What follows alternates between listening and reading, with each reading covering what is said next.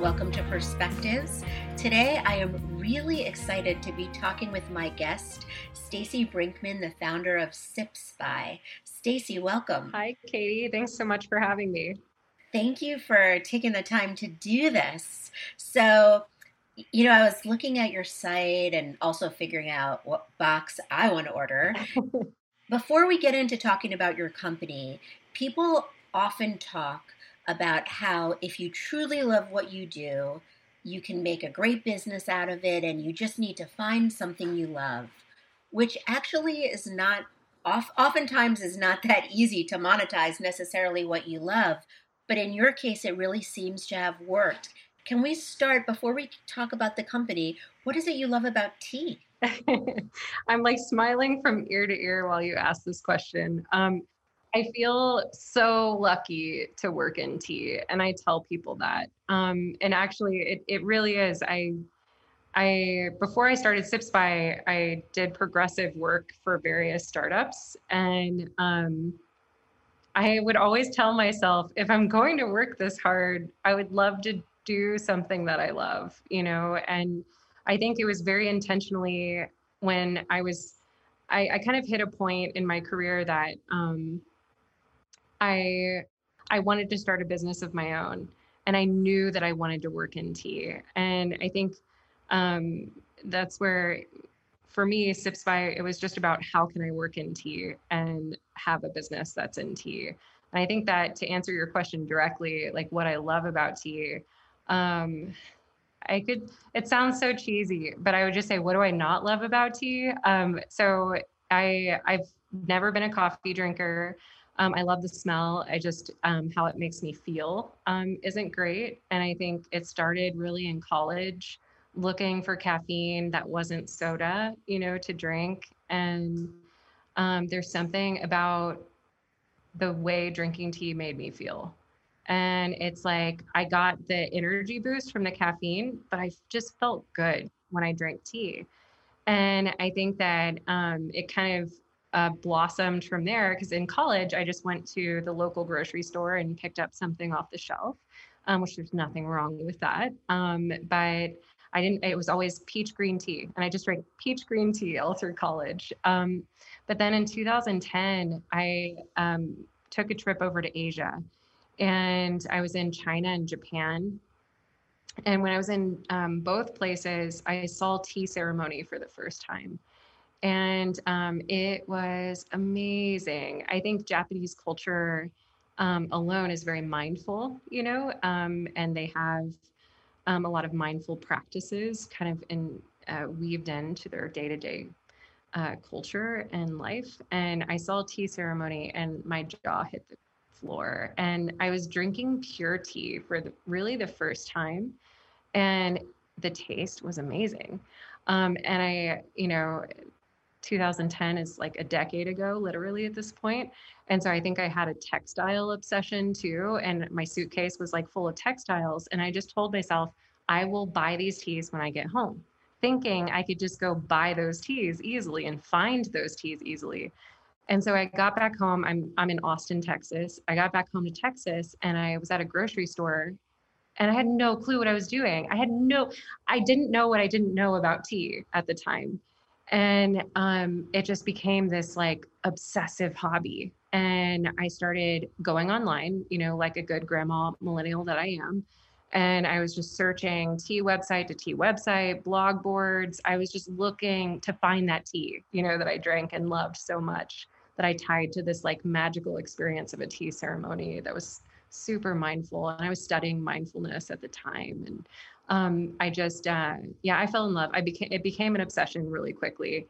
And as a consumer and as a tea lover and hobbyist, that obsession kind of turned into a frustration um, because it was hard to find great tea. and I had to pay shipping fees from website to website just to try things and to experience it and interact with it, you know? And I think um, just fast forward 10 years later, I've learned so much about tea at this point. And um, one of my favorite things about tea, that feel good feeling that I had in college, um, there's literally something in tea. It's called L-theanine. And L-theanine um, it while you get kind of the the caffeine buzz, you know, with tea, it's a more constant buzz. With coffee, you can get an extreme caffeine lift, you know, and then you crash. With tea, you get this constant caffeinated um, state um, that lasts longer. And then the L-theanine in tea um, promotes a sense of calm and focus. And I think that that's something, um, you know, as a grandma millennial, the first like ever connected, you know, digital generation, um, uh, you see stress and anxiety levels rising. Um, and I think that there literally is something about tea as like a very broadly accessible and affordable uh, sense of calm and comfort. And I think I felt it, you know, in the mid 2000s when I was in college without realizing, you know, that there actually is. Um, it's the only bi- bioavailable source of L-theanine um, out of anything we can consume. And so uh, that's I could keep going, um, but and I'll wrap up here. That's that's what I love about tea.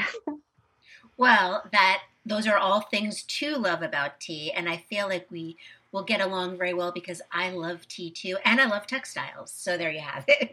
yes.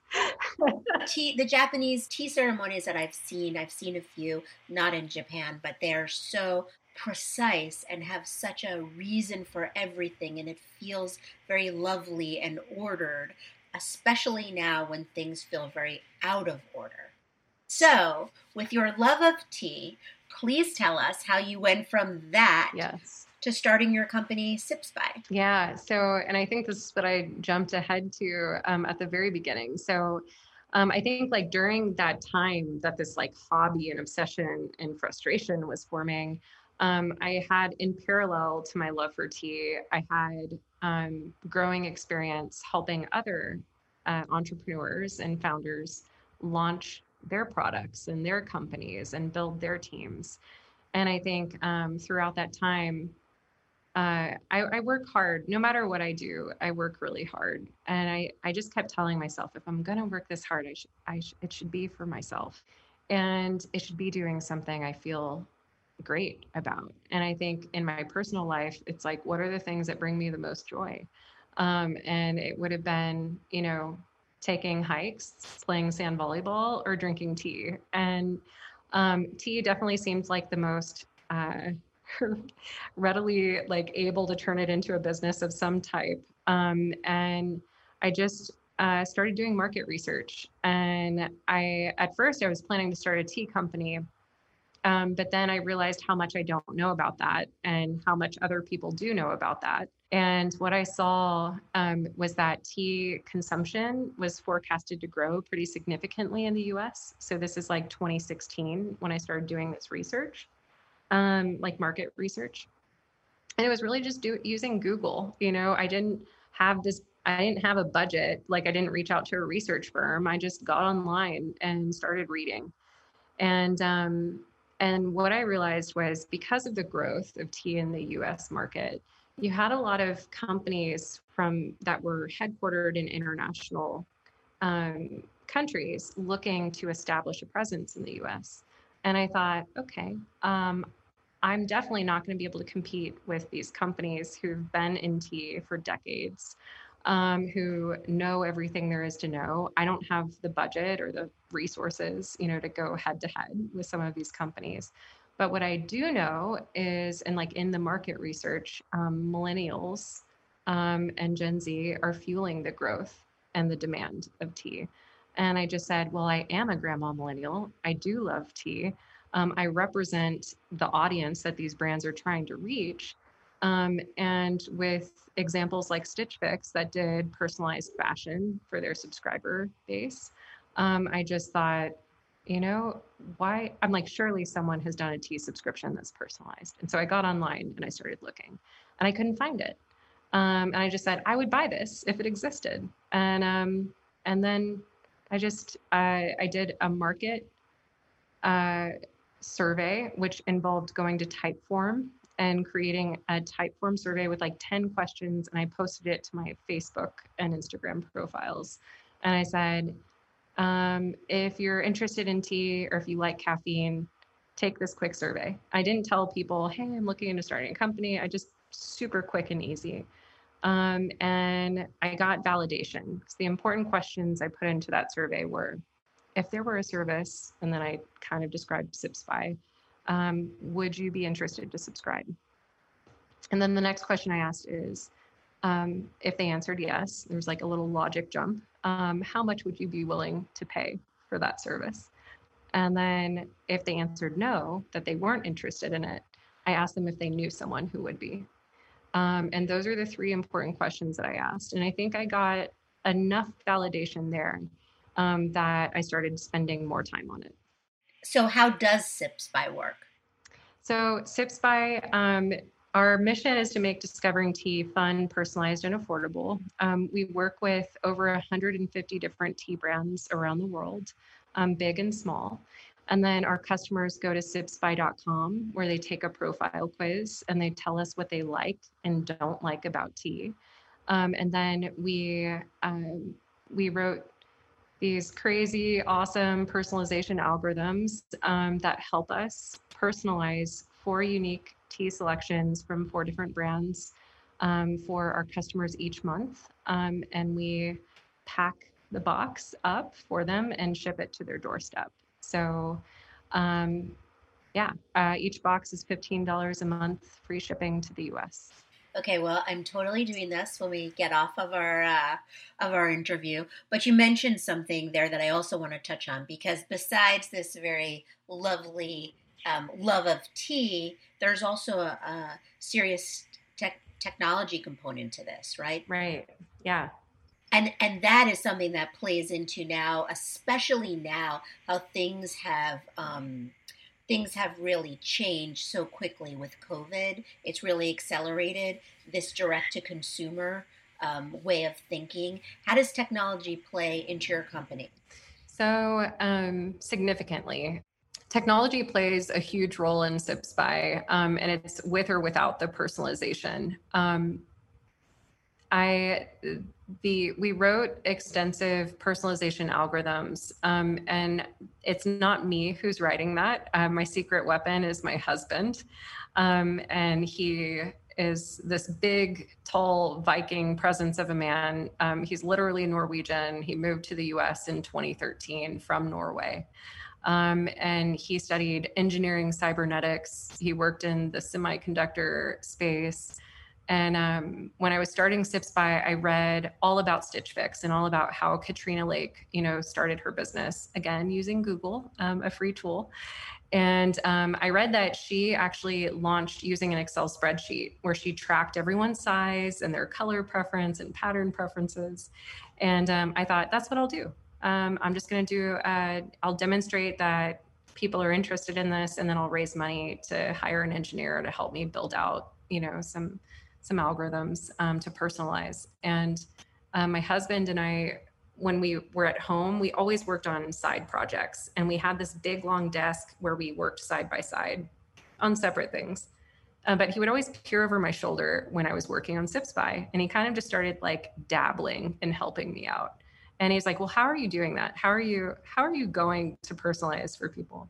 I showed him my Excel spreadsheet and you know i'm very visual and i had like all these colors on the page and he was like that's not gonna that's gonna break you're gonna hit 50 people and you're not gonna be able to keep up with it and it's gonna break and i just looked at him and i'm like well i'll figure out how to solve this when i get to that point. and he said no let me let me just do something it'll just take 15 minutes it'll be fine and really from that point onward um, he he's been able uh, he I'll, I'll just say he left his full-time role in um, may of last year.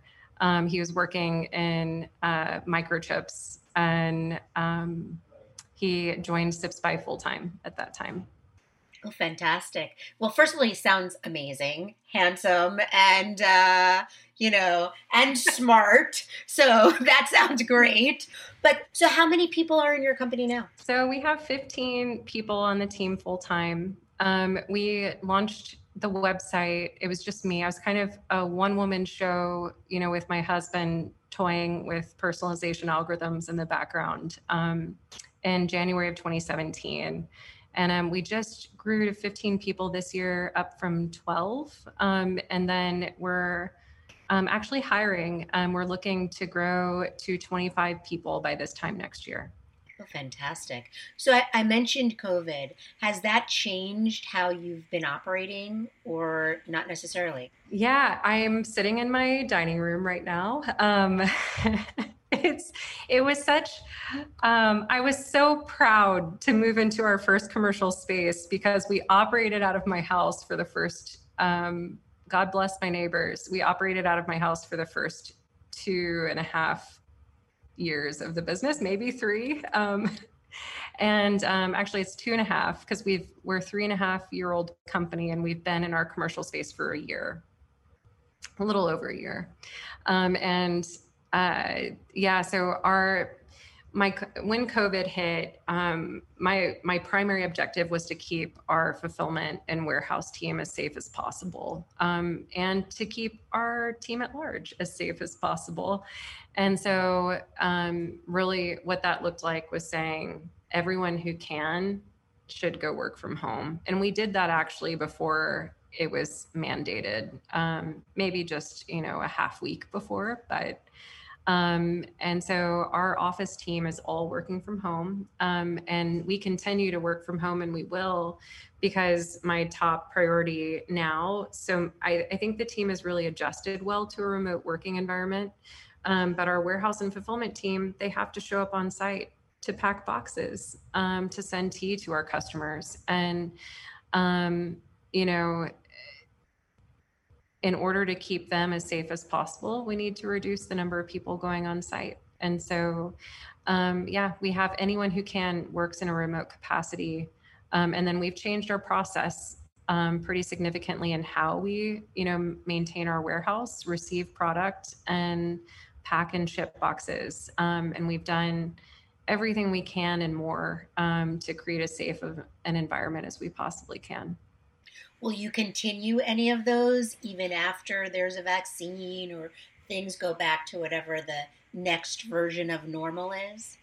Yeah, I, you know, I think, um, so I have a warehouse um, operations manager that really runs the show um, in our warehouse and fulfillment center. And so I'll really um, rely on her to help me see like what she thinks is necessary for that team um, for the warehouse fulfillment team in terms of keeping them safe and productive. Um, when it comes to our full-time team, I actually, I think it's it's definitely something I'm considering in terms of like I love working from home personally. Um, I miss being with people in person and working through whiteboarding things. Um, I we used to drink tea every morning together in the office, um, and I miss that. Um, we don't circle around a water cooler. We literally just circle around a table and drink tea together. Um, and I, I know the team, we all miss that. Um, but I think that we are considering a different, like, you know, office style. We're considering having like co working uh, desks and rooms that people can rent out and um, have reliable internet if something's going on at home. Um, so yeah, I think it's definitely we're we've talked about like oh monthly we'll just get together monthly and have offsites and let teams rent co- conference rooms you know at an office. So yeah, I, I definitely think this has changed my perspective on remote environments and how possible they are. So for somebody listening, getting inspired, hearing your love of tea, you you know thought of this great business, it's going terrifically but now it's this crazy period of time, which, you know, who knows how long it will last. Is it a good time to start a business? oh my gosh. Um, I don't see why not. Um, I think I think it depends on the type of business. And um, I think there definitely are certain businesses that would be easier to start than others. Um, luckily, I think the nature of business that um, is responding well given current conditions are direct to consumer e-commerce. And i um, they're very possible. I lived it firsthand to start out of your house um, very low resource. I think that's one thing like google is a great free tool. Um, so there's so many different e-commerce platforms that make it very simple to launch a website for anyone. And I think that's the one thing I've been the most surprised at, you know, even starting Sips by. Um, there are a lot of free, very affordable tools um, that you don't need to be an engineer to build a, and launch an e-commerce website. Yeah. So I just have to go back to the to the concept of tea for a second. What's your favorite flavor? um, so there are so many. Um, and they're really it's rare for me to not like a tea. I think it depends on what mood i'm in um, because depending on my mood and depending on what i'm looking for um, i have a different favorite. But if i had to pick one tea for the rest of my life um, i would mm, I, I couldn't pick just one. If someone forced me to pick one it would be a dark roast oolong um, pure not flavored.